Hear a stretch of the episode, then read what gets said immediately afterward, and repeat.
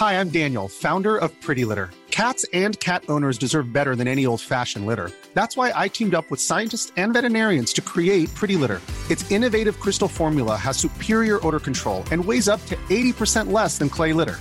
Pretty Litter even monitors health by changing colors to help detect early signs of potential illness. It's the world's smartest kitty litter. Go to prettylitter.com and use code ACAST for 20% off your first order and a free cat toy. Terms and conditions apply. See site for details. Quality sleep is essential. That's why the Sleep Number Smart Bed is designed for your ever evolving sleep needs. Need a bed that's firmer or softer on either side? Helps you sleep at a comfortable temperature? Sleep Number Smart Beds let you individualize your comfort so you sleep better together. JD Power ranks Sleep Number number 1 in customer satisfaction with mattresses purchased in-store. And now, save 50% on the Sleep Number limited edition Smart Bed for a limited time. For JD Power 2023 award information, visit jdpower.com/awards. Only at a Sleep Number store or sleepnumber.com. Hey, it's Ryan Reynolds and I'm here with Keith, co-star of my upcoming film If, only in theaters May 17th. Do you want to tell people the big news? All right, I'll do it. Sign up now and you'll get unlimited for $15 a month in 6 months of Paramount Plus Essential Plan on us. Mintmobile.com slash switch. Upfront payment of $45 equivalent to $15 per month. Unlimited over 40 gigabytes per month. Face lower speeds. Videos at 480p. Active Mint customers by 531.24 get six months of Paramount Plus Essential Plan. Auto renews after six months. Offer ends May 31st, 2024. Separate Paramount Plus registration required. Terms and conditions apply if rated PG.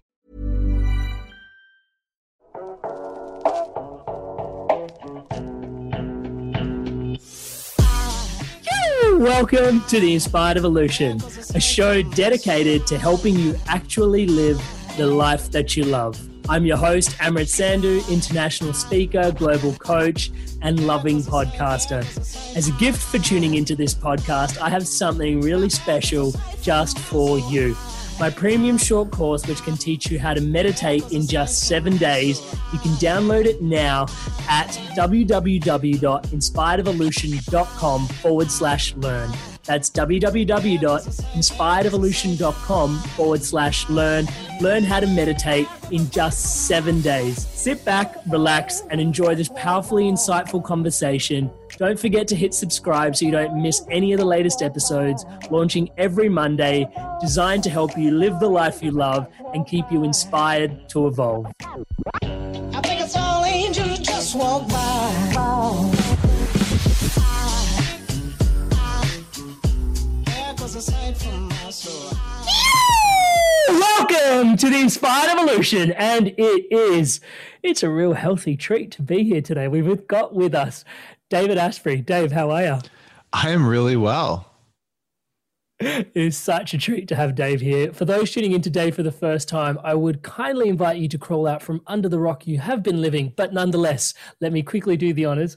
Dave is a New York Times bestselling science author again and again and again. He's the founder of Bulletproof, the creator of Bulletproof Coffee, which we love. He's the host of Bulletproof Radio. If you haven't tuned in, please do. And he is the father of biohacking. Biohacking actually seems to be a part of our common vernacular at the moment. The term has underpinned a worldwide phenomenon. We have global events, we've got books, courses, discourses dedicated to this entire topic. What may actually be hard to believe, though, is that biohacking was a new word that was added to the English language in just 2018 in the Merriam Webster Dictionary. And actually, you will find Dave in the very definition of biohacking. Dave, it is such a pleasure, mate. I'm I'm I'm happy to be here, man. Anytime I get to talk about this stuff that I do for fun, that's really changed my life, and I get to share it, it makes me happy. It's such a blessing to be in that slap stream, hey, where you actually get to show up and do the things that you love, and somehow the world gets value from that. Oh, what a trip! And that's such like an expression of vitality that comes through in that, right? Yeah, there's there's it does something good for you energetically. Just uh, people have lost a million pounds on the bulletproof diet, and you know people I don't know reach out and they're like, Dave, this is this is what this knowledge did for me. I'm like, wow, that, that feels pretty good. Mm, I love that. So, man, tell us a little bit. I'd love to, not at the risk of uh, insulting you the minute you show up, um, I'd love to hear from the horse's mouth. what is biohacking to you? Well, when I, I was first putting together the the movement and, and building a community around it and did the first conference, like we need a really carefully thought out definition. And after a lot of kind of soul seeking, it was the art and science of changing the environment around you and inside of you so that you have full control of your own biology. And the reason for the definition being that way is I'd already spent more than a decade running an anti aging nonprofit group uh, where we'd bring in the world's top anti aging doctors before anti aging was as acceptable as it is today. But you couldn't get a neuroscientist in there. You couldn't get a Navy SEAL in there. You wouldn't get all the different things that are elements of human performance. And it turns out that saying control of your biology, it allows the guys, my goal, I want to be swole. to get that person in the same room as someone says, I want to live to 200, and someone else says, I want to be the mm. smartest, and someone else says, I want to be the fastest. And so, what we're all looking for is the power to do what we want to do without letting our own bodies, our own limitations stop us, because those limitations largely are hackable. Yeah. And even in that definition, the way you described it just then was there is almost like there is a natural current that is almost coming through us, but there are limitations that are placed in place that we need to get out of our own way, is kind of what I'm hearing in there.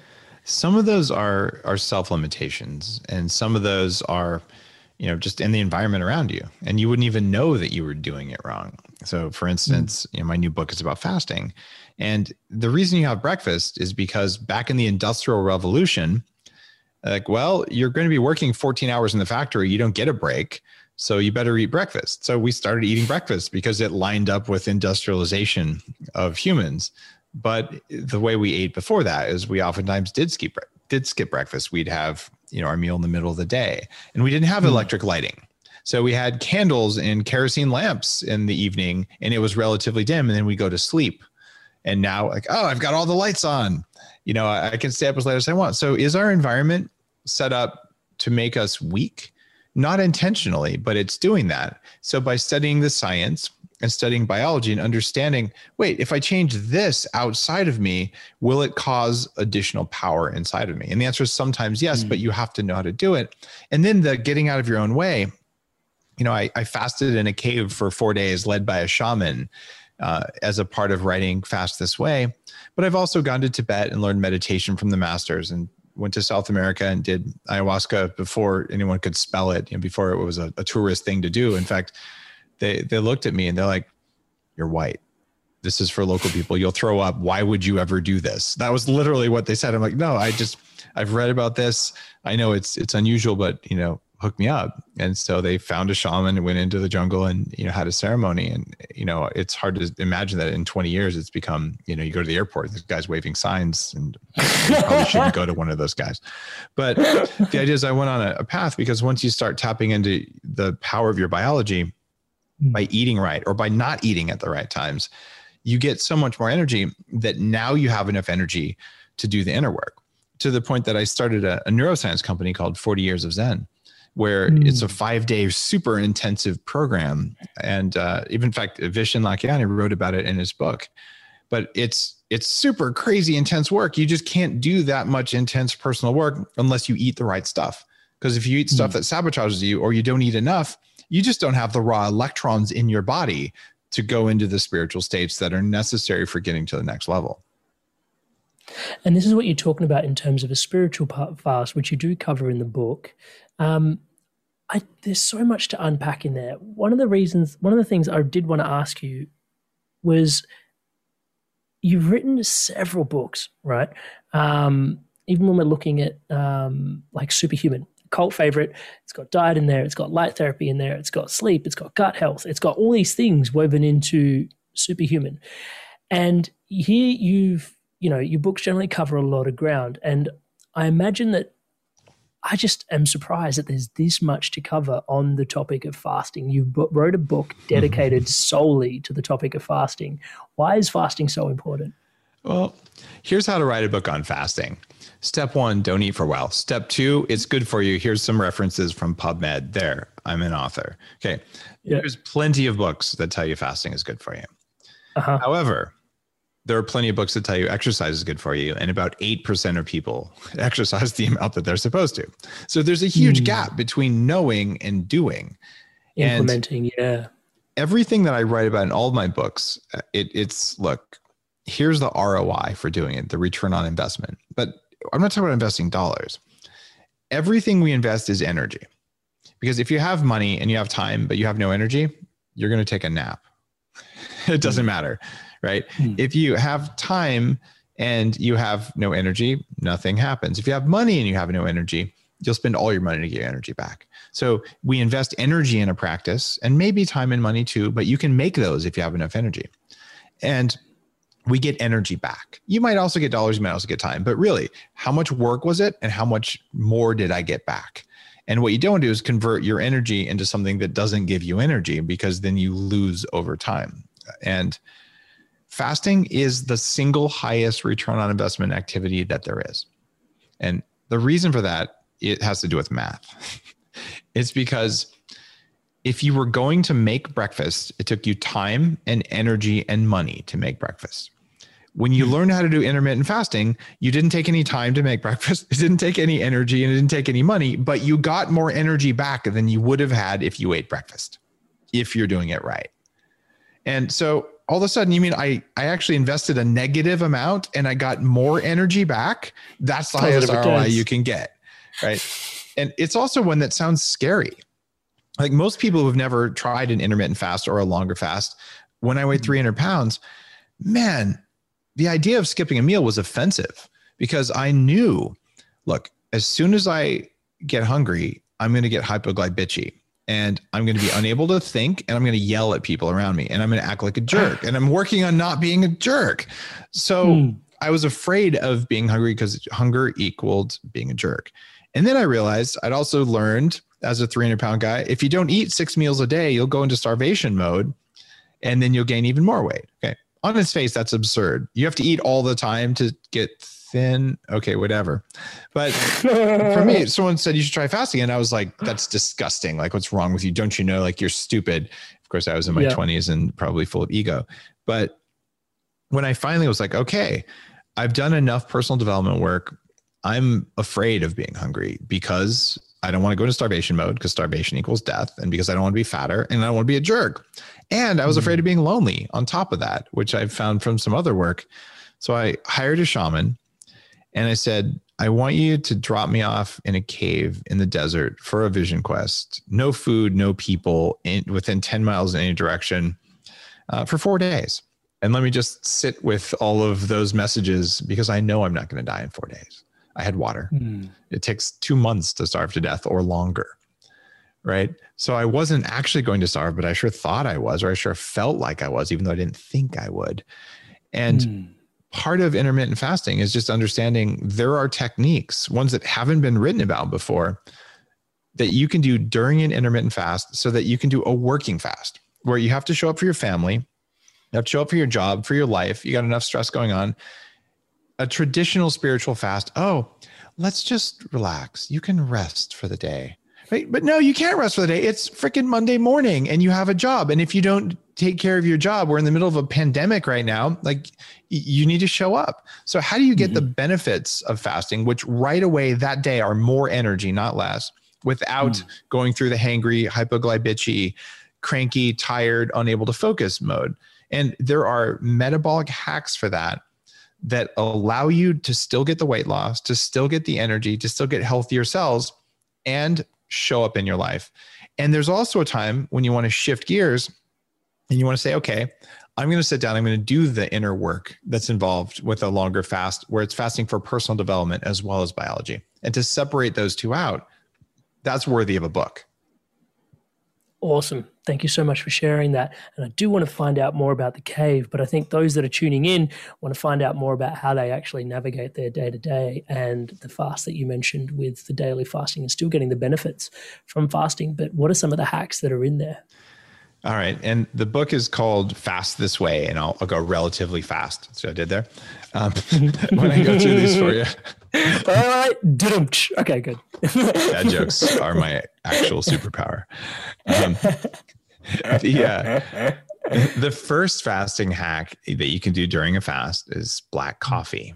And there are many people say you can only have water during a fast because that's what mice had in a study. And That's my interpretation of the of a fast is water only. Yeah. Yeah. there's no rule about that. What fasting is, is fasting is going without. And you can fast from carbs. It's called a keto diet. You can fast from junk food. It's called eating healthier. You can fast from alcohol. You can fast from porn and masturbation. You can fast from hate if you want to be a real badass about it. It's hard to do, but try and go on a four hour hate fast where you don't think a bad thought about anyone or anything. That is a serious fast. It requires, and until you've done a certain amount of personal development work and awareness, it's amazing all the stuff that's bounced around in your head that you think is necessary to keep you alive. And you realize mm. there's hmm. something in there that's not me that's um, that's making me think I'm going to starve. It's making me think about food. And the first reason that, or the first hack, this black coffee hack, is magic mm. because in the book, I found a study 15% of the thoughts the average person has every day are about what's for their next meal.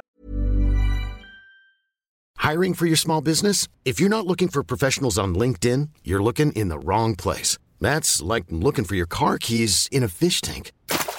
LinkedIn helps you hire professionals you can't find anywhere else, even those who aren't actively searching for a new job but might be open to the perfect role. In a given month, over 70% of LinkedIn users don't even visit other leading job sites. So start looking in the right place. With LinkedIn, you can hire professionals like a professional. Post your free job on linkedin.com slash achieve today. Hey, it's Ryan Reynolds, and I'm here with Keith, co-star of my upcoming film, If, only in theaters May 17th. Do you want to tell people the big news? All right, I'll do it. Sign up now and you'll get unlimited for $15 a month in six months of Paramount Plus Essential Plan on us. Mintmobile.com slash switch. Upfront payment of $45 equivalent to $15 per month. Unlimited over 40 gigabytes per month. Face lower speeds. Videos at 480p. Active Mint customers by 531.24 get six months of Paramount Plus Essential Plan. Auto renews after six months. Offer ends May 31st, 2024. Separate Paramount Plus registration required. Terms and conditions apply if rated PG. Okay that's an average person. If you're fat like I was, it's probably 50% of your thoughts. If your metabolism yeah, isn't working, it's a lot more. And you're like tacos, donuts, yeah. right? Okay. Maybe there was something higher value you could do with 15% of your mental capacity. And you want to yep. turn off that voice. What black coffee does that's fascinating is the amount of caffeine in two small cups of coffee, according to a researcher out of University of California, San Diego, it doubles production of ketones in the body. So the word break fast, breakfast, it means when you start eating your first meal of the day. And what I recommend people do is eat a little bit earlier. You want to eat before it's dark, but you need at least three hours after dinner before you go to bed. But let's say you did four hours. So you eat at five or even eat at six, you go to bed at 10 and say you sleep eight hours. You already fasted for 12 hours, which is the mm-hmm. bare minimum that's necessary. If you can go another four hours, you just did a 16 hour fast. And really, that means eating mid morning. And most people can wait until lunch, but that last couple hours is tough. And what black coffee does by boosting ketones just a little bit, by doubling the amount that would normally be present, it helps you to not think about food and to not be hungry. So instead of using willpower to ignore the voice that gets louder and louder and louder in your head, what you're actually doing is you're saying, oh, I don't have any thoughts about food. And that small amount of ketones turns down a hunger hormone called ghrelin and it turns mm. up a satiety hormone called CCK, which is brought to you by Calvin Klein.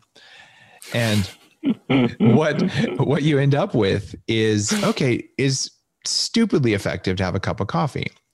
Now, the next fasting hack on top of that is one I'm very famous for. And I'm not trying to sell more bulletproof coffee. I talk about stuff that works, and sometimes I have to make it because you can't buy it.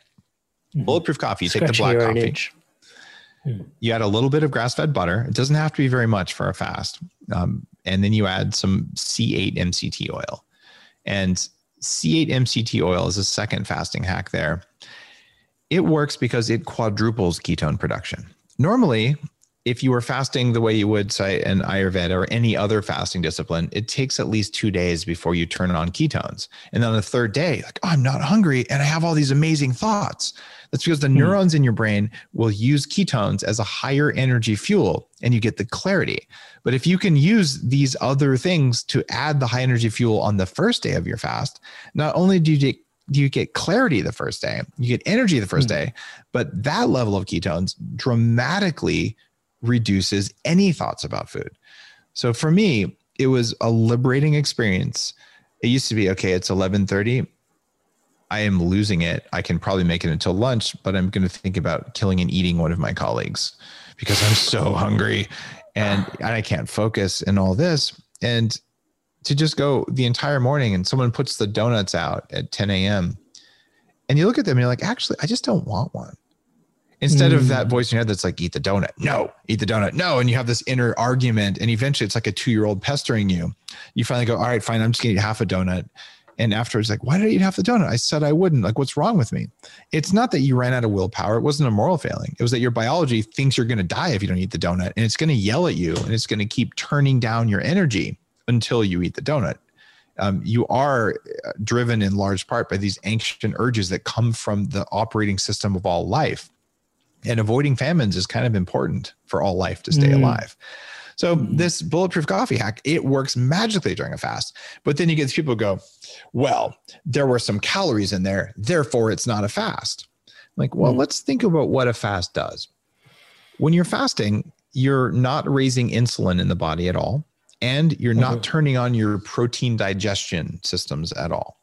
Third parties have validated of all possible breakfasts, Bulletproof Coffee has the lowest effect on insulin because it doesn't change at all. It's only fat that can be metabolized directly as fuel. MCT oil can't even be stored as fat, it gets burned for energy, the same as if you've been fasting for two days. And it teaches your body that burning fat is a normal state.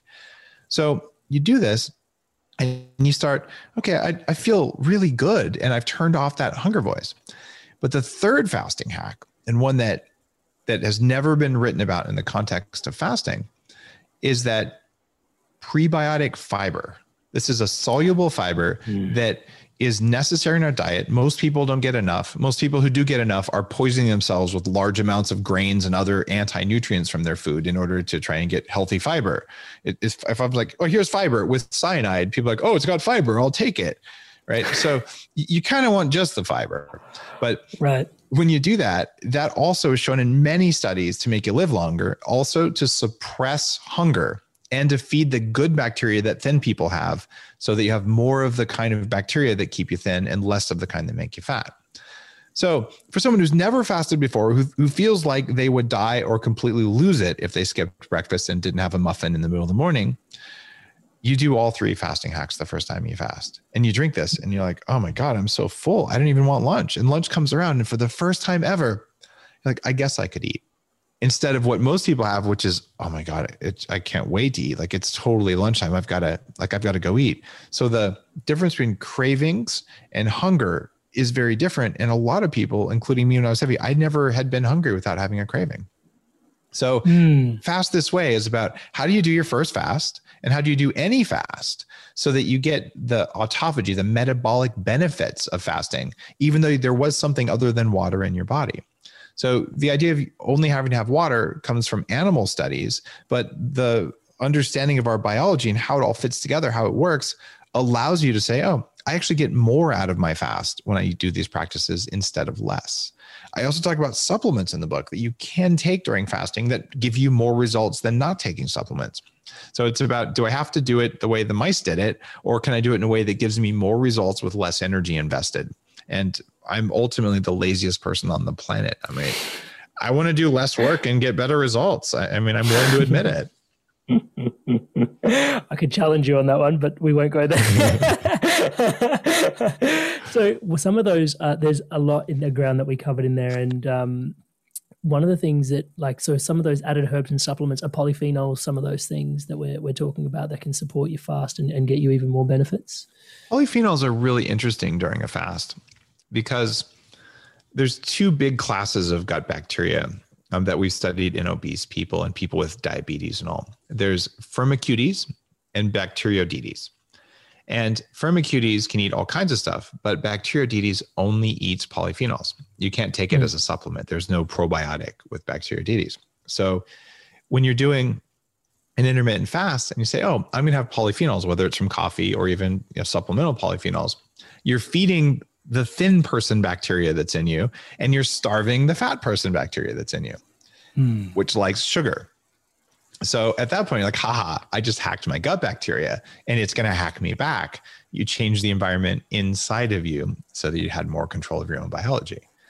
And there are many other supplements that work. And in Fast This Way, I talk about supplements you shouldn't take when you're fasting. For instance, mm-hmm. most amino acids will break a fast. Or I, there's something I call them the Barfy Four. If you take those when your stomach's empty, you're really going to hate your life. But there are others that uh, are super beneficial, like minerals, like magnesium, and even certain types of digestive enzymes that help your body to accelerate the removal of junk proteins throughout your body. So a water only fast, meh, I'm hoping my body does it. Or I'm like, hey, I just took a whole bunch of protein degrading enzymes that now my body can use to break down excessive scar tissue during the fast. So I actually improve faster than I would if I did it the old way. So it's about carefully and selectively adding things that don't block the effects of the fast, but block the pain of the fast or give you more results quickly. And the point here is anyone, no matter how heavy they are, no matter how tired they are, is capable of going for 18 hours without food without being hungry if they try the fasting hacks. And there's enough science in the book to understand that if you did this one thing that costs less and takes less time than you do now, you radically reduce your chances of getting diabetes as you age. And you could say, well, look, I'm young, I'm full of power, I'm not worried about diabetes. Yeah, 48% of people under age 40 have early onset mitochondrial uh, sufficiency. What that means is that you suck at turning air and food into electrons already. And oh, you're like, you're, you're kind of tired into the day. No, you should be full of energy at the end of the day, whether you're young or you're old. It doesn't matter. But that only happens if you actually are good at turning food and air into electricity.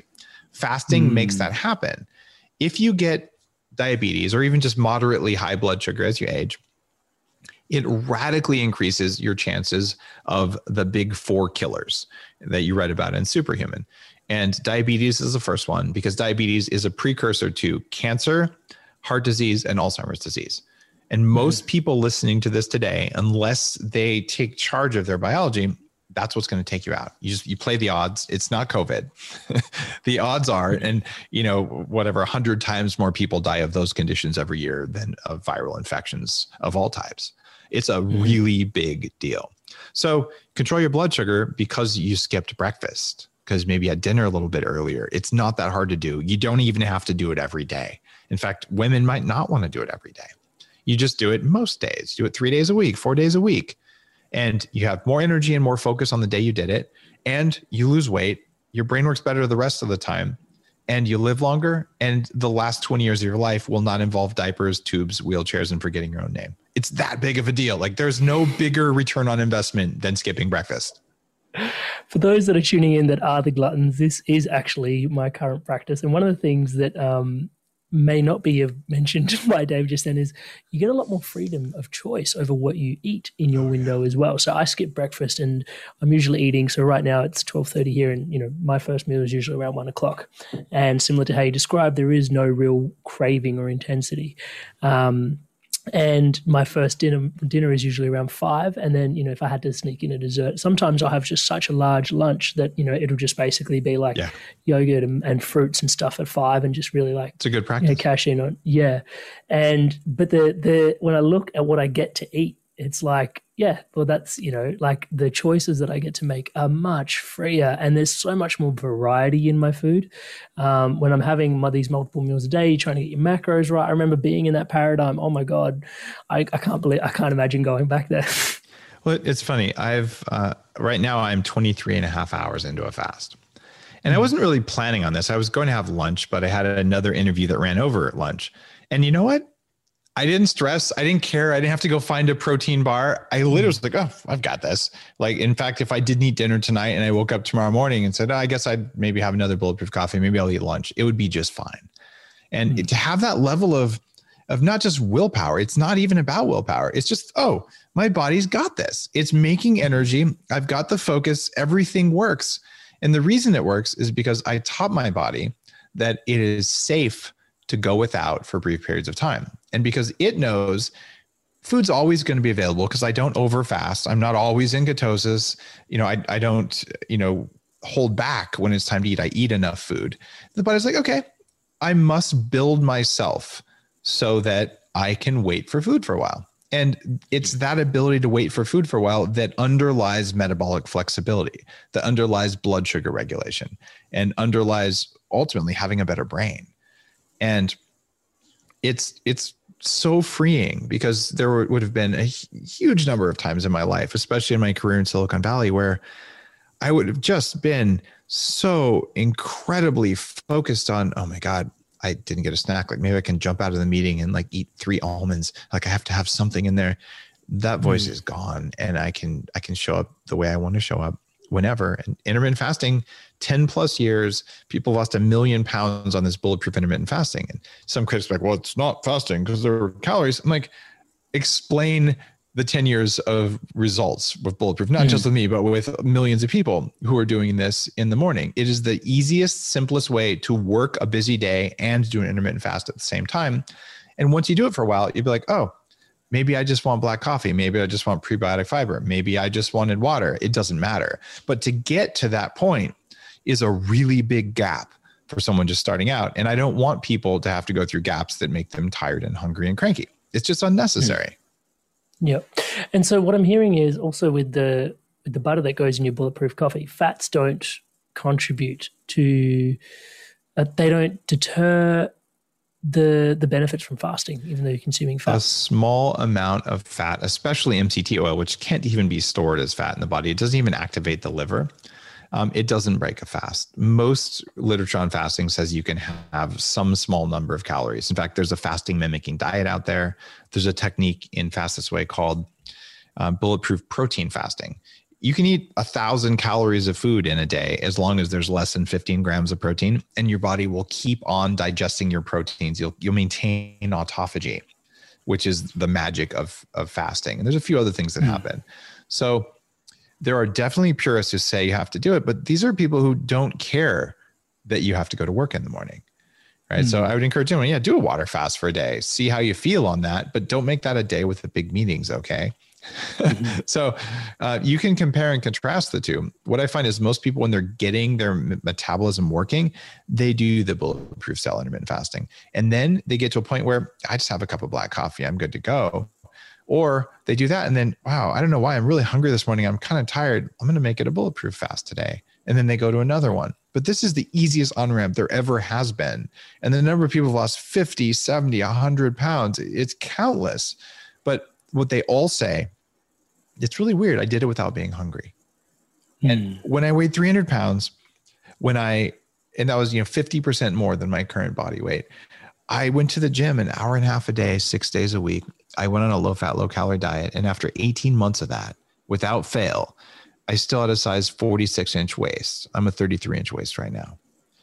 And it just, you didn't, you don't lose weight on that. And if you do lose weight, it comes roaring back. And when you do it this hmm. way, you're just never hungry. And you, oh, I have to buy new pants. I had to buy new pants. And it's sustainable for decades because you're just not hungry.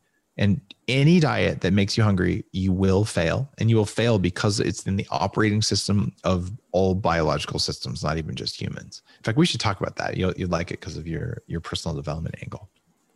Tell me about it. I studied artificial intelligence in my undergrad, and the first half of my career was building and managing and hacking complex systems on the internet. Hmm. So I learned that you can control and manipulate a system without knowing all of its components. That's what mm. hackers do. In fact, that's even today. It's pretty miraculous that you're in Australia and I'm in Victoria, the other Victoria, British Columbia. and, you know, we're going around the planet and the little packets that we're talking about, it's going through all kinds of equipment that you and I don't own or even know about. But if something went wrong, we could troubleshoot it. Mm-hmm. So our biology has a lot of commonalities to that and you realize that there's emergent behaviors in complex systems. So mm-hmm. when I write about human behaviors, and when I wrote Headstrong, the book about mitochondria in the brain, this emerged after I published the book. I'm like, I've got it. There's a set of algorithms that all life has to do. The smallest form of life is either a spore or uh, you know a fungal spore or it is a bacteria Mm-hmm. Bacteria don't have brains. They have very limited rules they can follow that have to create everything they do. And here's the rules that drive all life, whether it's a plant or a bug or you or me. And I'm Mm-hmm. talking about from the mitochondria in our cells. Step one run away from, kill, or hide from scary things. It's fear. And the reason you do that, okay, you're trying to design a system that will self replicate and survive forever. If it mm-hmm. doesn't have a protection system, something will eat it. Right. Mm-hmm. So you put 10 times more energy on fear because it's game over. Now, if we mm-hmm. think being yelled at by our boss is scary, then we get 10 times more energy on that. If we think starving is scary because we skip breakfast, we put 10 times more energy on that. And it sucks all of our thoughts, all of our attention, all of our energy. It changes our metabolism. And humans, we think our way out of it. Uh, bacteria usually makes a toxin because that's all it can do. Right. And a tree forms a thick shell or spines, or most plants have huge amounts of toxins to keep other things from eating them, all these plant defense systems. And then you get to the next word that all life has to pay attention to, and it's food. So we have fear and then we have food. And this is because famines have killed everything throughout all of recorded history. So this means eat everything. That's the rule. You know, run away from killer hide and then eat everything. And if you can do those two things, you've done a great service to your species by staying alive for a while.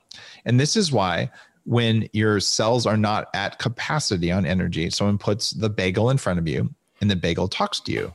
It's not talking to you, it's talking to these quadrillion ancient bacteria that are studied throughout your body that are actually saying, you know what? I already know from 2 billion years of evolutionary history, if you don't eat that thing, you're going to die. And that's why you get five times more focus on food than it warrants, unless you're actually in a place with no food. And then the third F word that all life has to do to stay around on the species, just all species have to do to stay around on the earth forever. Any thoughts on what that one would be? this is not a G-rated show, but uh, I think you're leading me into uh, the F word, F-U-C-K. Is that what we have to do? I, mean, I was talking about fertility, man. I oh, I, I didn't realize that you were such a such a bad person. But uh, I'll. Uh, it is indeed the one you Nice, nice. recommend. I see. I see what you did there. I set you up and you went right for it. Um, but yes, it is that one.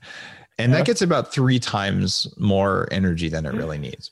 And when adults do not um, have love in their life, uh, or at least sex, um, we feel something is wrong. There is a hunger, a desire for that. And it's because the species will die if we don't get laid. Okay. We know that's not true, but our body doesn't know that's not true. Right.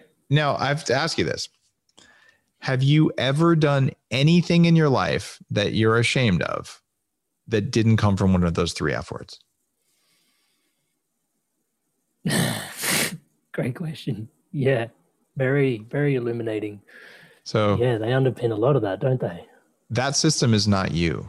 That's your meat operating system. It is designed to keep your meat alive if you're not in there. And it actively doesn't want you to be in charge because if you're in charge, they can't do their job to keep your meat alive. And they're useful. If you lean on a hot stove, you pull your hand away before you burn yourself.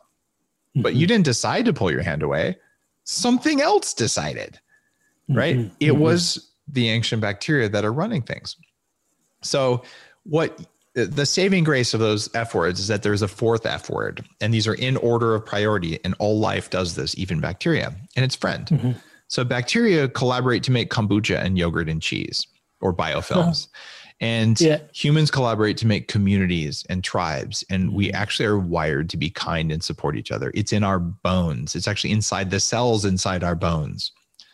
And it's hard to do that if you're getting 10 times more focus on fear or on food or on, well, reproduction or just even on, hmm. on feeling a lack of love in your life. So, what could we hack in that system so that that doesn't suck all of our energy? Because if you put all of your stuff into those first three, you never get to do the fourth F word, much less um, the hmm. the final step, which is you know transcendence, which is self evolution. Hmm. Well, what happens there is food is the lowest hanging fruit because if you turn off hunger, you get that 15% of your thoughts back.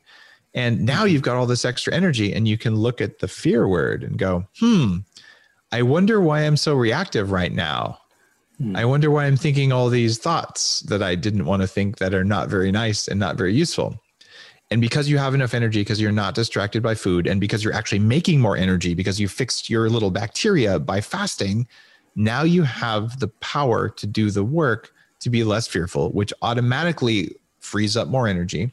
and makes you more able to focus on the third and fourth F words. So you can get love in your life in a healthy way. And so you can support your community and do what you're here to do. That's hmm. why I was willing to write a book on fasting because it's that important.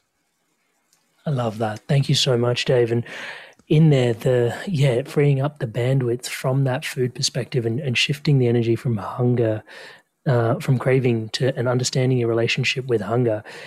Does that kind of allude to the spiritual benefits that you found potentially in the cave, or even what you're writing about in the book in terms of the spiritual benefits of fasting, having more opportunities to to look at ourselves and, and focus on those things which actually um, yeah help us through love and, and community it, it's one of the the spiritual benefits and it's interesting eating even really healthy food takes energy because you have to digest it so stuff that would have gone mm-hmm. into thinking or would have gone into self repair goes into digestion so you're investing in digesting this so you have more energy and more building blocks for later but when you fast you get the energy that would have gone into digestion, you get it back. And most food is not all good. All food has three components in it. It's got energy, which is not a bad thing. Mm-hmm. It's called calories. You actually need those. so low calorie foods are not superior by definition. Mm-hmm. It has nutrients and it has anti nutrients. These mm-hmm. are things that are bad for you that are in food. And so all foods have a ratio of all three. And you get these I'm just going to call them poor thinkers who say, oh, we have to eat based on nutrient density. What that means is you don't get any calories. You ignore how bulky the food is, even if it won't fit in your stomach, it doesn't matter. And all you pay attention to is how many nutrients. You ignore the anti nutrients and you ignore mm. the energy, which is why mm. nutrient density is a scam. It doesn't work, it never has worked. For instance, under the rules of nutrient density, if I gave you a bowl that had cyanide and had a multivitamin in it, dude, it's super high nutrient density. It's just a multivitamin. You should totally take it. They ignore the toxins and the inflammation. Anything that causes inflammation is stealing energy from your mitochondria that should have gone into your brain or into your body, and it's going into inflammation instead. That's the core mm. definition of inflammation is mitochondrial dysfunction. It means that they, instead of making energy from air and food, they made inflammation because something went mm. wrong. So if you eat a food that gives you a craving and causes inflammation, it's going to be hard to fast, right? And you're not going to be able to focus on whatever spiritual progress you want to make. So when you fast, you stop eating anti nutrients, you stop using energy for digestion, and you form ketones after about two days, which are a higher octane fuel. So it's this beautiful thing that happens inside the body. We're like, wait, I got three different upgrades to the amount of energy that I have, and I lowered my distractions. So now I can really, because I'm I'm in like super power mode, I can now go in and do the work on gratitude or forgiveness or feeling a sense of oneness with the universe or whatever the thing that you're working on is, or just figuring out why you do what you do that you wish you didn't do. Mm. That's why all spiritual practices have fasting of some form or another in them because it lets you get several systems out of the way that that subtly block you so you can be in that flow state in that zone state and well dave skipping breakfast and having a coffee instead of breakfast in the morning no no that's a working fast you wanted metabolic benefits to give you stronger more powerful cells and better biology and more mental focus right then that's not mm a personal development activity mm-hmm. now doing it like that, looking at the donut and realizing I didn't want the donut and I'm not going to die without the donut. That's personal development, but it's it's small stakes personal development. It's when you wait till the weekend, you go, you know what? I'm going to fast for 24 or 36 hours. Maybe I'm only going to have coffee or I'll just have water. I'm, I'm actually going to feel the hunger right and i'm going to go into places that are places of discomfort and i'm going to explore my discomfort so i can actually turn that off some discomfort is is made by the stories in our heads by our beliefs or by our traumas that we don't we don't think about and some of them are actually caused biologically because if mm-hmm. that coffee that you drank was coffee that was fermented wrong and has toxins in it, some coffee makes you jittery and cranky and some doesn't. I it, I gave mm-hmm. up coffee for five years because I would want to punch people and I'd want a lot of sugar an hour or two after I had coffee. I thought I was allergic. No. It turns out it's mm-hmm. mold toxins in coffee that do that. When I made lab tested coffee, I can drink it every day and I have for years. So mm-hmm. the question is, what else are you doing that gets in the way? And what I learned through the process of intermittent fasting, the process of fasting, and all this. Wow, if there's nothing going on in there, and I eat one thing, what's it going to do to me? And you'd be surprised how sometimes that one thing doesn't work that you thought worked. Prime example mm. of all examples is kale. Mm. Kale is bad for you. It is not good for you. And if you've ever had a, is there a reason it tastes that bitter? yeah. It, I mean, if so, I, I, live on a small farm. We have sheep and we have pigs and we have chickens. Chickens will eat kale, but chickens are dumb. Uh, the pigs mm. will spit out kale. The sheep won't eat it because they know. Horses won't eat it either because mm. it's like, oh, it's full of toxins. So mm. a lot of people are like, oh, I'm going to do something healthy for myself. I'm going to have a kale salad for lunch right? Maybe with some whole grains full of um, phytic acid and lectins on top of it, which are other things that cause cravings. And then a half hour later, they're like, I am so hungry. I feel like I didn't eat. Mm. Kale makes you hungry. so eating kale before a fast is a great way to not succeed in your fast. Right. So understanding that some foods are triggers. And part of what I'm doing with with fast this way, I have this fasting diet roadmap that is, will be downloadable uh, on the website. Actually, in about two more days, I'm on the final rev of it on the daveasprey.com website. And it's a resource because I'm teaching this book for the first time ever. I'm doing a two week free just as a gift. You send me your receipt on fastthisway.com and there's basically I was a university lecturer at the University of California. I'm teaching the book and I'm leading hmm. people mm. through a gentle fast and a more and a harder fast until we get to the final couple days where there is a spiritual fast with breathing and everything else where you're going to use it to go deep.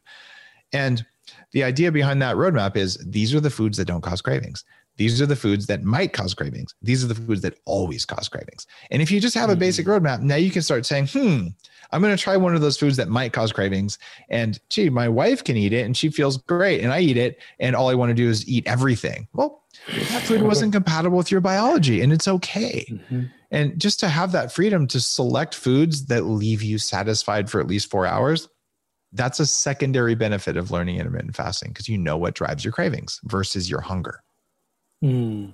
Yeah, I think that's really powerful. Thank you so much for sharing that. And I think the element of having a community supporting you through your first fast is invaluable. And uh, I think that's fastthisway.com is the best place to, to check that out. We'll have more than 10,000 people fasting together and learning fasting with all the comments and what you get from the community, just like you're saying you probably think you're alone. Like, you know, why is it that when I eat almonds, I, I found out almonds are a major source of cravings for me? And you're like, oh, look, there's 300 other people who also figured that out. By the way, there's also mm. 500 people who said, I eat almonds all the time and I love them. And what's going on there? They're high in oxalic acid, which they're also high in lectins. So if you're sensitive to those two things, like most people are to some degree or another, they may just, you know, they're healthy, but they're not healthy for you.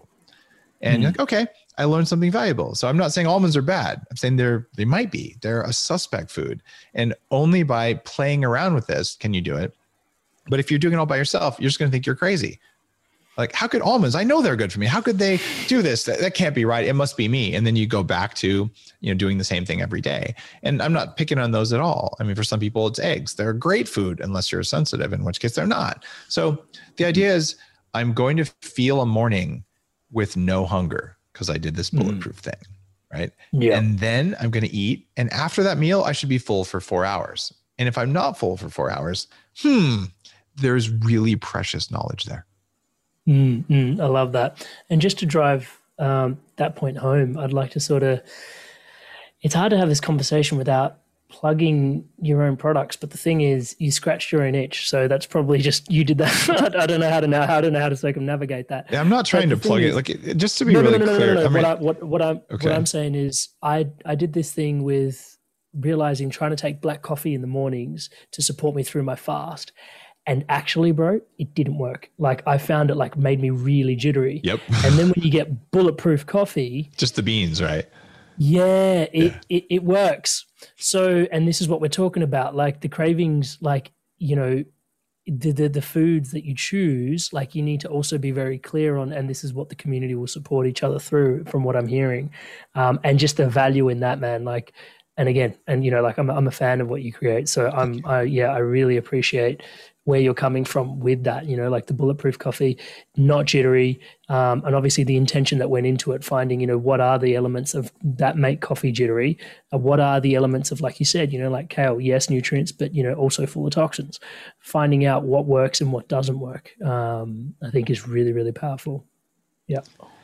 The it, with with bulletproof you know i'm the founder um, and you know I, I, grew the company it, it's a sizable company now and the mm-hmm. the god's honest truth is that if everyone who does the fasting training fasting challenge with me does or doesn't buy bulletproof coffee it's not going to change my life it, it mm-hmm. truly won't and i'm it might change theirs which is why i started the company in the first place right and, yeah. and on one hand that could sound like a super douchebag comment like you know dave doesn't care i care deeply but I care hmm. about how people feel because that fourth F word that we're wired to be nice and support each other. I hmm. really want more of that in the world. I have kids. Like I'm going to live to at least 180. So I just want a world full of people who are not craving all the time and not fearful all the time. And when that happens, we're all going to like line up and go, "Oh, how do we make this world a better place?"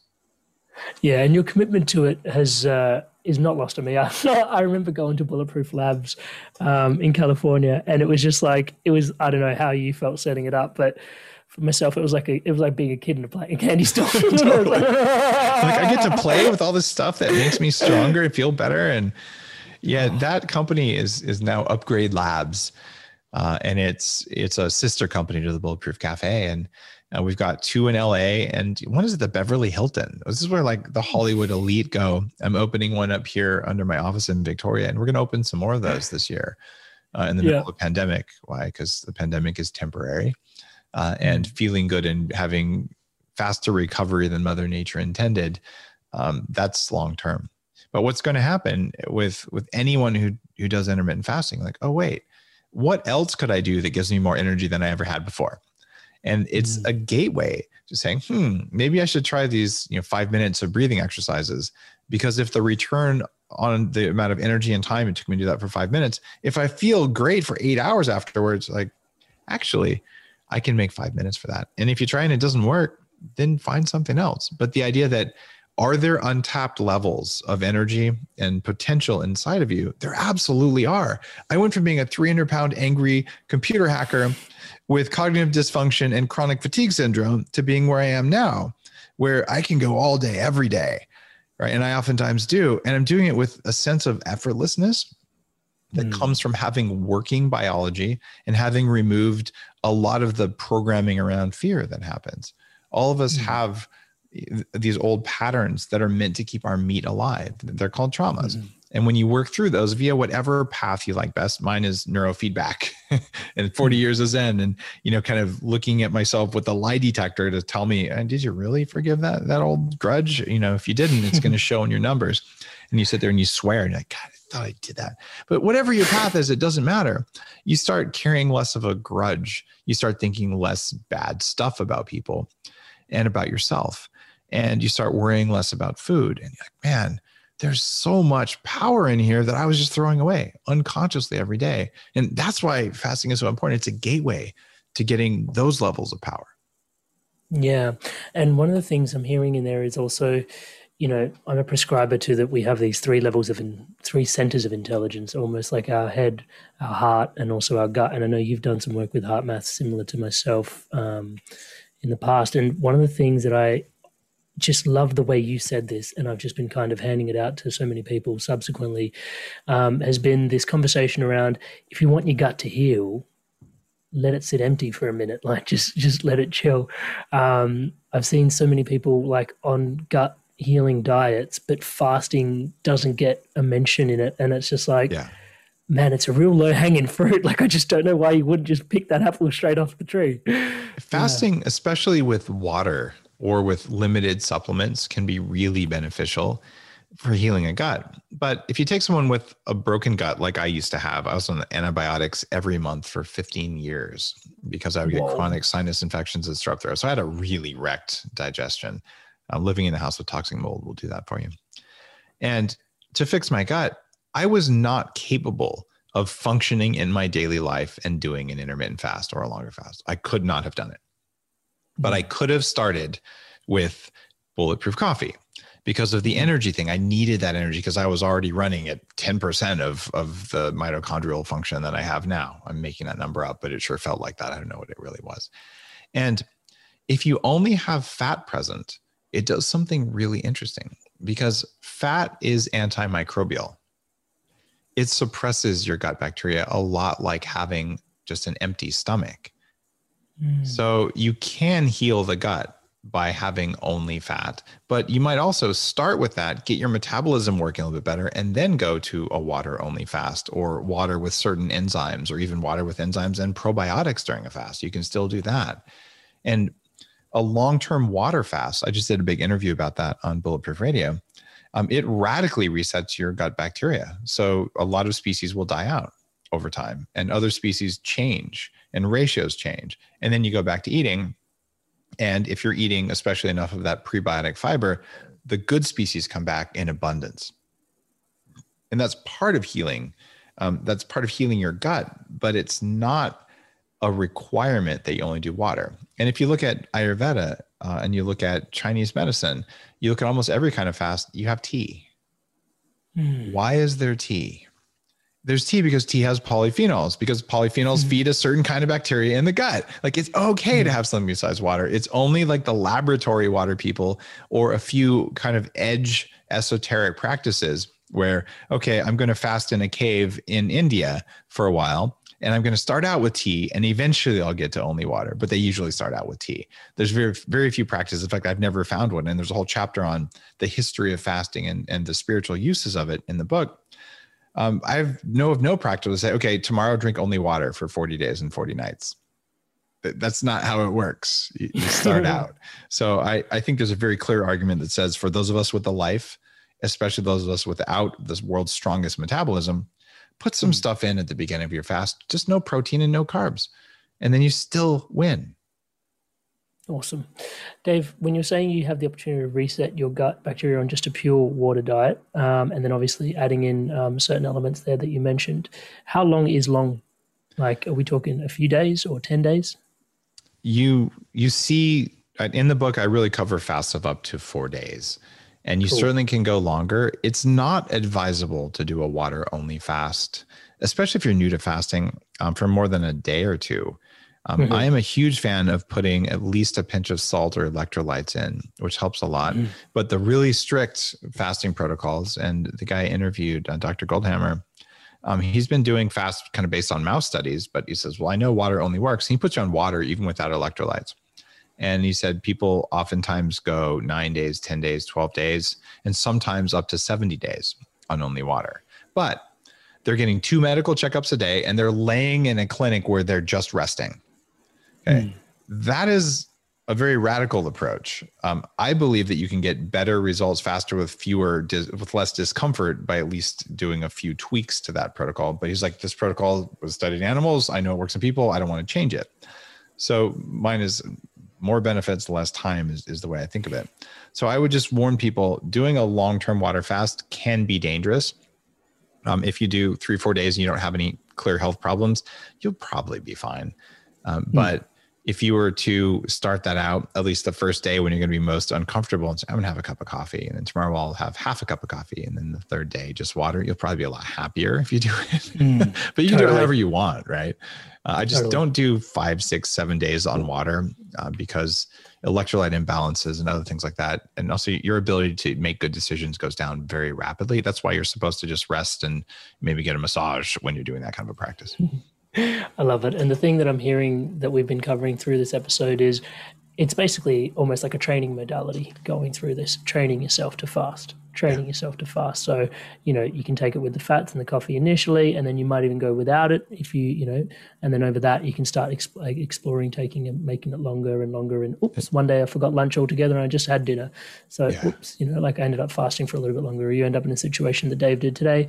You know, a meeting went over time. You know what? I've had a 23 hour fast, and oh, surprise! Like all the hunger signals aren't going crazy in my body. Why? Because my body's trained into this space. It's really funny. When I first tried a keto diet, it was the Atkins diet back in the mid 90s when I was like desperate to lose weight. Okay, I'll try what this you know, crazy guy says. And we didn't understand the type of fat mattered greatly and the type of protein mattered greatly. So that was, you know, mm. bacon, cream cheese, pork rinds, doesn't really matter. As long as it's not a carb, you can eat it. NutraSweet, no problem. You can eat that too, which wrecks your gut and makes you fat. Right. So we're missing some pieces of it.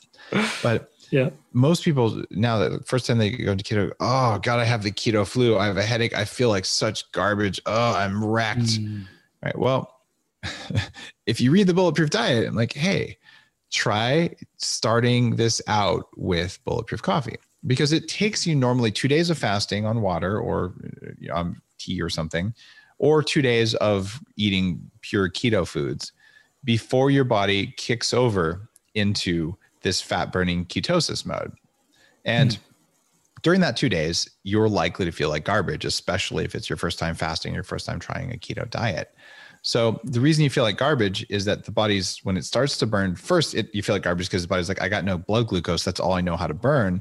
And then the body goes, Oh man, I'm gonna have to reconfigure my energy production centers to burn fat but that takes a long time and it takes a lot of energy and you don't have any energy right now and as soon as you start mm-hmm. burning fat your fat is full of toxins because your body stores mm-hmm. metals and pesticides and hormones and all sorts of crap in your fat cells so now you're mm-hmm. dumping crap that causes cravings into your body no wonder you get bo you get dragon breath and you feel a headache and you're just not happy well I just don't think people need to go through all that when they start in ketosis. So you start out using the MCT oil, you start out with coffee, which doubles that ketone production. And then all of a sudden, like, you know what? I might have gotten a little bit of BO because I'm burning all this pesticide out of my body, but I didn't get the headaches and just the I'm feeling so bad I don't want to drive, which is a common thing when people first try keto or try a two day fast without preparation. But once you've done that a few times, now the cell's like, okay, I learned something. Number one, sometimes I have to burn fat. So I'm going to reconfigure things throughout the body. And to this day, I take a little bit of MCT oil at least once a day, usually two or three times a day. So my every cell in my body is like, oh yeah, I got fat, I got glucose, I can burn both. Right. Which over time, that means I can burn only fat. It means I can effortlessly go into fasting mode. It means I could burn only sugar if I wanted to, or I could burn only protein, which isn't even that good for you. But that's a resilient metabolism. And if I can do this as you know, a 300 pound computer hacker with all the diseases of aging before I was 30 and chronic fatigue syndrome, I'm pretty sure that people listening to this were not as wrecked biologically as I was. So I'm like the worst case. I love that. Thank you so much for sharing so much on um, the way to access fasting, Dave. I really appreciate it. And just before I let you go, and I may be overstepping our boundary because we've kind of just met, but I'd love to know what you learned um, in the cave, four days fasting, dropped in by yourself. Is it too personal to answer? No, not at all. Um, I I'm very open about everything, uh, everything that I I do and and all. I, I want people to learn from it. I, I am a professional guinea pig um, because I'm profoundly lazy. I just want to find out if something can let me do less and and be more. So. And, and the through line in the book is very much the story of what went through my mind uh, while I was mm. fasting and what I experienced both on the spiritual side and on the the more just like thoughts side. In fact, it's such a good story. The first time I've done a story like this in a book, the Telegraph uh, in the UK is serializing the book. So they're taking the story of in the cave and they're publishing it over six weeks in the print edition. It's like this is really good. I'm like, wow, as an author, that's awesome because that means my ability mm. to tell a story, not just share science, it's improving. So I'm I'm super yeah. honored that they're doing that. And Beautiful. so what what I, I did is, is I'm like, okay, I know I'm afraid of being alone uh, and I it's driven me to be in relationships that aren't good for me. Cause like, well, yeah, this kind of sucks, but it's better than nothing. But it's because mm-hmm. I was mm. afraid of not having that third F word, right? So I'm afraid of mm-hmm. hungry. I'm afraid of you know not having love in my life. Uh, I'm afraid of you know other things like being a jerk. So you end up like, wow, there's a lot of fear in there, but it's not rational fear because fear is not rational. It's a feeling. It's not a thought. It doesn't have to make sense but it also is designed to hide from you. That ancient system that's controlling your meat, it does not want you to know about it because then it can't control your meat. So it skirts. It, it's the source of the ego. It, it's it's it it's slippery. It moves out of the way. But when you're in a cave, you have no distractions. You have no people. There's nothing you can do. You can journal and you can meditate, and you can you know be irritated by bees or whatever. I mean, there is uh, you know, you can you can worry, right? But eventually, the absurdity of it all comes to you. And I remember I had a, a, protein bar, and keep in mind, in 2008, protein bars sucked. Like any kind of food bar was horrible. And one of the mm. reasons I started Bulletproof is like I gotta, some, I gotta find something I can eat, right? Yeah. Um, and I, I had one, and I had it. I'm like, I'm gonna put it in my backpack just in case right and right as i was leaving the shaman's house that morning of the fast i was like you know what that's copping out so i i tossed it on the kitchen table and i didn't take it with me and i know i absolutely know i would have eaten it if i'd have had it mm. right mm. so i mm. wanted to not have you know a safety net uh, from that perspective mm. although you know if i really was losing it i every morning i would text the shaman and uh, you know there was you turn on the phone we didn't it wasn't a smartphone back then so just send a quick text i'm okay and then great and then you turn off the phone and that was the extent of my connection with you know the real world so you know i, I just realized how much fear uh, manages things so like oh my god i'm so hungry like you know what if i pass out and then what if there's rattlesnakes okay i grew up in a desert i know about snakes yeah, they can coil up in your sleeping bag if you're warm. A, it wasn't that cold. B, I'm up on a rock where they're unlikely to go in a cave that's, you know, got a fire at the front. It's probably not going to be an issue. And if so, I know how to deal with it anyway. But man, I was like, I had dreams about that. And then I heard this rustling noise. And I'm like, well, what if there's predators? Okay there aren't really big predators in that kind of a desert. There might be some small black mm. bears, but they don't want anything to do with humans. They're not like grizzly bears where I live now in Canada, where they actually will eat you. So mm. there was nothing to really be worried about, but I'm still like, oh. So I pile up a bunch of brush at the entrance of the cave, which is what humans have always done. It's an alarm system. Something tries to come in, you'll hear them. So I'm laying there going to sleep and I hear like a clear noise in it. I'm like, ah, you know, jump up, turn on the flashlight. And look around there's nothing. And so like you don't sleep for two hours. You finally go to sleep you hear it again. And and i'm just like what is going on here? And so th- this was like a source of major stress. This was my fight or flight response just going off the charts. Mm-hmm. and on the fourth day in the morning i finally figured out there was a bird. It's like oh brush i should try and nest. There was a nocturnal bird so no. it was just returning but man i just lost it over these small little things and it was such a good metaphor uh, for this mm-hmm. and probably the weirdest um, weirdest like spiritual kind of things. One is there's a kind of bee, and I'd sit there to try to meditate. You know, the second day, and your eyes are closed. I'm sitting on this rock, and these bees are just constantly buzzing around my head, and it's infuriating, and they just won't leave you alone. They, they don't quite land. You're like, what is up? And just to, to, realize, okay, I'm getting super angry about this small little thing, right? And you know what what can I do about it? So by the third day, I have no idea. I to this day I can't tell you what I was doing, but if I got into a certain meditative state, they'd leave me alone. And then I'd lose the state and they'd come back. And I'm like, okay, maybe this is just me like looking for patterns because my brain is boring. But someone else who was doing a fast in a different cave, I talked to them, they had exactly the same experience. And these bees are called sweat bees. They're attracted to the smell of sweat. So they're buzzing around. It's like there must be something good in here, but you know, they don't actually want ah. you. And maybe I changed my pheromones. I don't know. Maybe mm. I created an energetic field, or maybe they were talking to me, and I got I have no idea. Uh, but I, I swear by the end of this, I could meditate, and the bees would leave me alone, or I just didn't notice them, I didn't care about them. Something interesting happened there. And there was another night where I swear it made no sense. It was right as the sun was going down. Okay, I'm at a cave that's been used ceremonially for 10,000 years by the indigenous people of Arizona. And I had permission to be there. And right as the sun's going down, clear as day, I'm hearing drums. Like I'm hearing a drum ceremony. There was no one for 10 miles in any direction. I still don't know why that happened. And I was like, am I going nuts? Like maybe I should eat something. Uh, but no, there, mm. there, I have no idea what that was. But it was it was one of those things where the sense of curiosity, the sense of of connection with nature, connection with the world around you, it gets really strong when you don't eat because all of your sensors turn on. And they don't need to be on in normal life. Hmm. Uh, one of the stories that I talk about in the book is uh, a friend of mine named Chris, who was went through um, basically special forces style training in the military, and they'd have them fast for a couple days while carrying a seventy pound backpack and going cross country. Right, like you might have to do it, you know, when you're on deployment in some country somewhere, so you know you're going to feel it. But what they did is they hung a cheeseburger from a tree at the destination and all of the guys could smell the cheeseburger from two or three miles away. What fasting does is it opens up every little sensor and you you realize right. wow there's so much around me that i am capable of feeling and sensing and seeing and being connected to that Darling i'm not connected to when i eat. And i swear if i'd have been eating every day i wouldn't have had that. Nature's still great but it was not the same thing. So fasting opens you up to the world around you and i definitely learned that. Oh, dave thank you so much for sharing that. And uh, i couldn't help but have a little giggle to myself. It's almost like the bees were your own natural version of 40 years of Zen with the forgiveness exercise. exactly.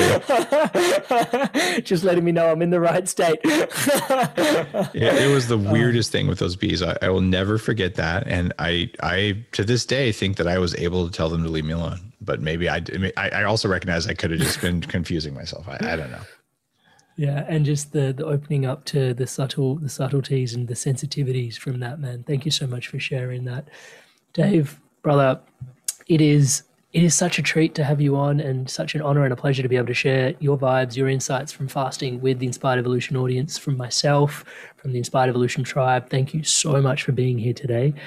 I know that it's not just a day's worth of work that we're sort of having a conversation on it. It's a lifetime's worth of work that you've committed to yourself. So I just want to take a moment to honor and acknowledge just all of that work that you've put into us having such an informed conversation today and truly just the the impact that you have again and again and just your sheer commitment to service really inspires uh, me and I'm sure most of those that are tuning in as well. So thank you so much, brother. You are most welcome, Brett. Thanks for recognizing why I do what I do. Uh, as as an author, I am 100% certain after seven books that the lowest hourly rate of anything I do in my life is writing books. it takes thousands of hours and so much energy. But when there's something worth writing, you do it. And then you do the follow up work to teach it and to share it and to make sure that people are willing to invest, you know, eight hours to read the book because they believe and they know that it's worth more than eight hours of investment. And, and that to me mm-hmm. is the difference between adding value and getting people to read, you know, 100,000 copies of this book. That's 800,000 hours of human life. If the book isn't worth it, it makes me into a mass murderer. so it's kind of dark, but I promise you guys, I'm not a mass murderer. This book is worth your time, or I wouldn't put it out there. Fastthisway.com. Check it out. We'll have links to the show notes, uh, to the book in the show notes for the fastest way to learn how to fast. Fastthisway.com. Check it out, and the link to the book will be in the notes. Thanks again, Dave. Wishing Thanks, you all the best. You! Thanks for listening in to another amazing episode of the Inspired Evolution. If you're loving these episodes, make your way across to YouTube, click subscribe. Fresh episodes are launched every Monday with highlights being released throughout the week. Thank you so much. And hey guys, just so you know, a lot of love, heart, soul, and work goes into these episodes. So if you could, please leave us a five star review and comment on iTunes. I love reading your positive feedback. It fans the flames of the passion to continue to create and help you live the life that you love. Thank you so much for your wonderful feedback. I can't wait to see you again in the next episode. Big love from Amrit. And remember to stay inspired to evolve.